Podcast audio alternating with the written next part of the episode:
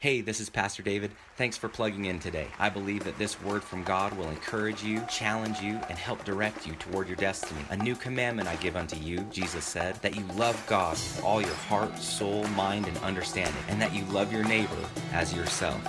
Let's get right into the word.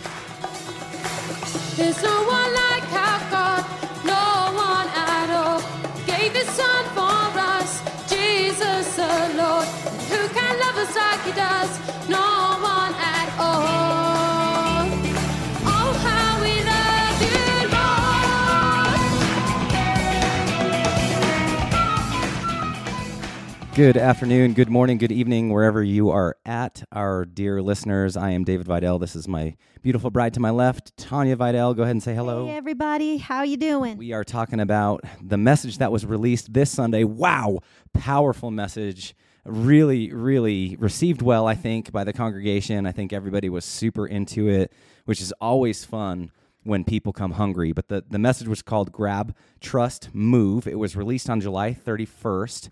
And uh, the links are going to be available in all the descriptions. So, we're basically going to have some conversations about that message over the next few days here, keep people tied in, and just go a little bit deeper into the Word of God and what He gave you to release to His people.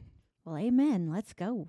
You know, God told us to go into all the world. And you talked about that this Sunday. It was awesome. And you started the message by uh, talking about a book that you read called Miracle on Voodoo Mountain by uh, Megan Boudreaux. Did I say that right? I think so, and it was so good, Was it? so good. Man, and you devour books. You read you read books so I fast. I love to read. I'm like amazed that you can retain what you read because you read so quickly. I'm like, how she get? Because when I read a book, I get like, I got to go chapter and then I read it again, and then like a third time, and then like, okay, I think I got it. I'm definitely reading that one again. There's so many good nuggets in it. It was so good, and and one of the takeaways. I mean, obviously, you didn't preach about the book, but one of the the great takeaways from that book was uh, Megan's willingness to just go where the Lord was leading her without making a lot of preparation. And, and to me, that's what made the story so special. Is because even even though sometimes people are obedient, and kudos to them for being obedient, they make a lot of plans. Like I got to get every, everything in order. I got to get my affairs in order. I got to make sure that everything's. She like kind of just went. Right? It's exactly what she did. She just left. she heard God say go, and so she sold everything she had and she went. She and she didn't just go down the street. Like she sw- she switched. She left America. She went to Haiti, and it's just an amazing, amazing account of her life. Wow. I'm, I'm going to put a link to that book in there um, as well in case some of our listeners want to read the book. So obviously it comes with a strong recommendation from, from Pastor Tanya. So um, I wanted to ask you just a little bit more if we could just dive a little bit deeper um, into your heart and what, what God was saying to you um, as you release this message. How do I respond when God says go? That was a question I had to ask myself in, in reading this book was how do I respond? How do I respond when God says go? Am I willing to sell everything and just move? And of course we say, you know, the answer is yes. Oh yeah, Lord, tell me to go and I'll and I'll go. But when you honestly think about it, we need to know we're like, okay, Lord, you know, yes, you gave me where where to go, so I'll go there. Let me take 2 years to to learn the language and let me let me read all about this place and let me learn everything and and it becomes about the the study of the where to go instead of just getting up getting off your seat and going Right, because that part's actually kind of scary if you think about it. Because God says go, and let's say you're willing, you're a willing person, you're like, okay, I'm going to go. God says to go. And then immediately the next thing that enters your mind is how? How am I going to go? God said to go. So um, do I need to collect some finances? Do I need to sell some things? There's, there's that real scary part. right well we we answer god's command go with a question how when we wait for his his leading to go like he's given you the command go just go that's it I mean, I can imagine that what you just said is terrifying for a planner. You know, some people some people love to fly by the seat of their pants, and some people like to plan out things like meticulously, have every I dotted, every T crossed. Probably, you probably just gave them. We should have had a little trigger warning before you said that. that might need be something that God needs to clean out of you when it comes to your relationship with him.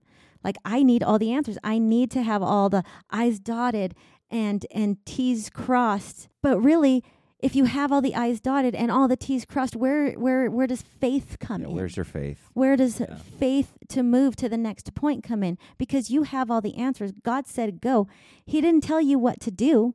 He just said go. You'll get that answer as you come. But we love to have that answer before we go, don't we? Oh my goodness, it, it, it's it's settling to us to to say, oh, God said go, so I I need to know why because I need to have this goal as to what I'm doing. God didn't say go here. Here's the goal, and here's the. He doesn't give you the big picture all the time. Right. And you said um, it's settling to us. Isn't it interesting that although it's settling to us, it actually robs us of the opportunity to have like an amazing adventure with the Lord and make life very exciting. Well, exactly. And because why is it settling to us? That's something to think about. Why is it settling to me? Because I have control. Now, if I have control, who doesn't? God. He's not going to share that throne. He gets all the glory. You know, I was thinking the other day, I, I've been very, very fortunate. I've been overseas, I've been to several different countries on a couple different continents, and um, I've seen lots of lot and lots of miracles. Uh, we were we were part of a mission based church before we uh, planted here in in Casper, and we had uh, a yearly missionary conference. You probably remember very well, and we hosted our home uh, to missionaries whenever they would come. We we we loved having missionaries in our house. The blessing of having a missionary in your home is is unbelievable. It is beautiful. Yeah, and they would tell us like all these stories that they couldn't tell, not because they were bad, but didn't have the time. Right. They couldn't tell these stories like at the missions conference, and we got to hear all these amazing stories about miracles that were happening and I mean multiplication of food and and creative miracles, limbs growing out where there were no limbs and some of these guys had pictures. I got to see some of this stuff. I know you got to see some of this stuff. How could you forget? you know, when we were in Costa Rica, uh, we saw a guy who was deaf his whole life. He was probably in his 50s. Uh, got his got his hearing back. Right. Um, amazing. That It's a beautiful. It Ye- was absolutely amazing, mind blowing. God's miracle working power alive today in this very day in our, in our very age. And now you and I have seen lots and lots of really cool miracles right here in in America, Right. right in the states. And one of the reasons is that I think we purpose to go out and and see God move because we know that God is still alive, that he's still moving among his people, he's still working in his people today. But I think a lot of Christians, especially here in America, don't really feel like God's moving a whole lot, like they don't see a lot of the miraculous happening. So why don't we experience God in America like they do overseas? Well, I think we touched on it a little bit earlier, but I think it's because we try to stay one step ahead, where when God says go, we ask those questions. We ask the, how do I do this, Lord? The what's next and when and, and we we come at God with all these questions instead of of just going because we feel like we need the answers before we go. We need to have the big picture before we answer that command of God. And I think if we would just go, God would cover the next step.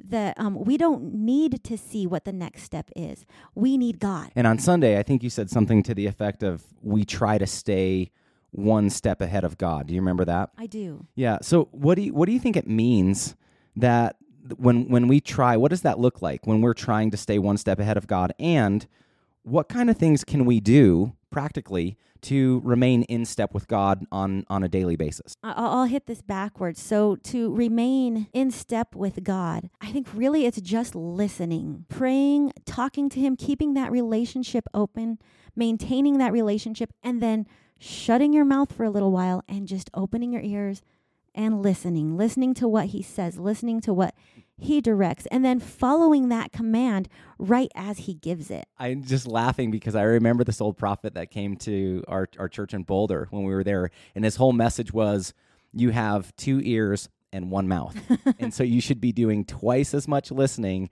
as you do speaking." Yeah. And we usually don't, right? We usually do like four times as much speaking as we as we do listening. Right. We we're so full of, of words and and thoughts and it is important like get them out. God wants to hear them, but then stop and listen to how he responds. A lot of times we just talk and talk and talk and talk. And I don't know if you've ever talked with like, you know, a 3-year-old they talk and talk and talk and talk and they don't take a breath in. They just talk and talk and talk and talk and they do a little and then they keep going with whatever their next story is. We do that to God. Yeah. We do that to God a lot where we'll just talk, but then we won't wait for his response. We we kind of have our idea of what we would like, but we don't wait for his response. We just kind of go, "Oh, I have this idea. Oh, that that must be God." When it might not be God, but you didn't stop and listen to his response. You just kind of held what you wanted. Wouldn't it be an interesting practice just for like a week or two weeks if you like timed yourself when you prayed? Like you went like wherever it is you go to pray, maybe a prayer closet or you know maybe pray in the shower, and you just timed yourself. So let's say you prayed for five minutes, and then the discipline was okay. So I'm going to times that by two. So now for ten minutes, I'm going to sit down quietly and not say a word and just listen. That would be fantastic. And I would add to that pray and be silent, as in, don't start turning on your worship music and singing along mm-hmm. and, and start giving all that. Stop what you're doing, stop everything and be silent and let the Lord speak. So in your message, grab, trust, move, you said, I'm going to quote you here. It's not that God stopped doing miracles. It's that we stopped trusting him for them. Wow. Why do you think it's so difficult for Christians to trust God for the miraculous?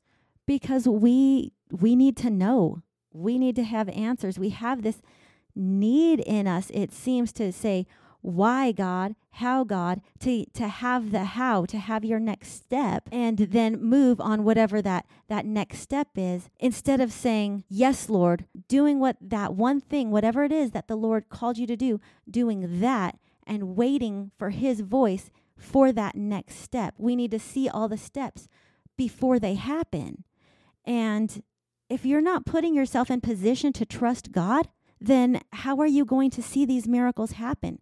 When we have all the answers, that doesn't require faith from us. That doesn't require us to trust God for our next move, to say, Lord, I'm here. I'm standing exactly where you called me, and I'll wait here until you tell me where to move next. It's really interesting because the way you describe it, it just sounds so simple and almost so simple that somebody might stumble over its simplicity. God said to do this one little thing, Right. so don't try to figure everything out. don't try to eat the whole elephant, you know, Right. as the saying goes. It's just the one thing. And that may be where God stops you for a time, you know, or forever. Who knows?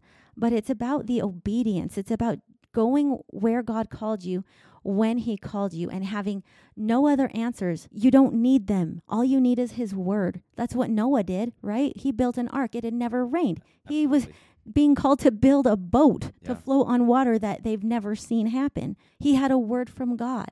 That took faith. Yeah, he's my hero. He's my faith hero in the Bible. I know Abraham gets accredited as the the father of faith, and I I always you know kind of frustrated when I read through the scripture. I'm like, shouldn't Noah get that award? I mean, his stand in faith was unbelievable if if you think about it. Like just ama- this amazing man of God who at one word from the Lord. Then we don't have any indication biblically that he got any kind of encouragement, any kind of prophet that came along and said, "Hey, good job, Noah, you're doing the right thing."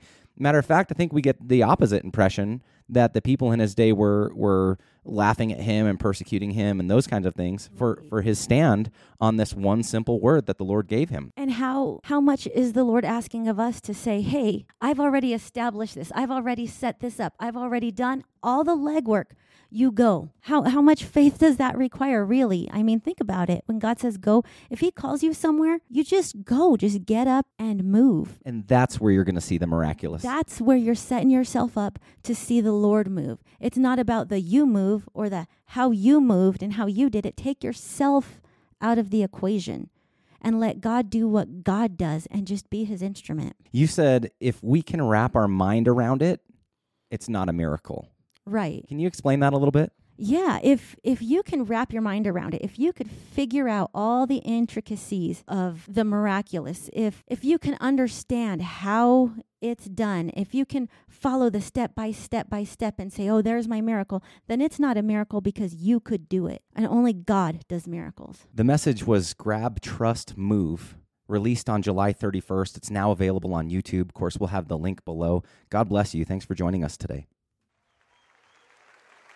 Thanks again for listening. Without your faithful support, we wouldn't be able to do the work that God has called us to. If you know someone who would be blessed by what you just heard, please pass this along. At Strong Tower, we believe that you are a unique expression of God's love and creativity, and we consider it an honor to be a part of your journey.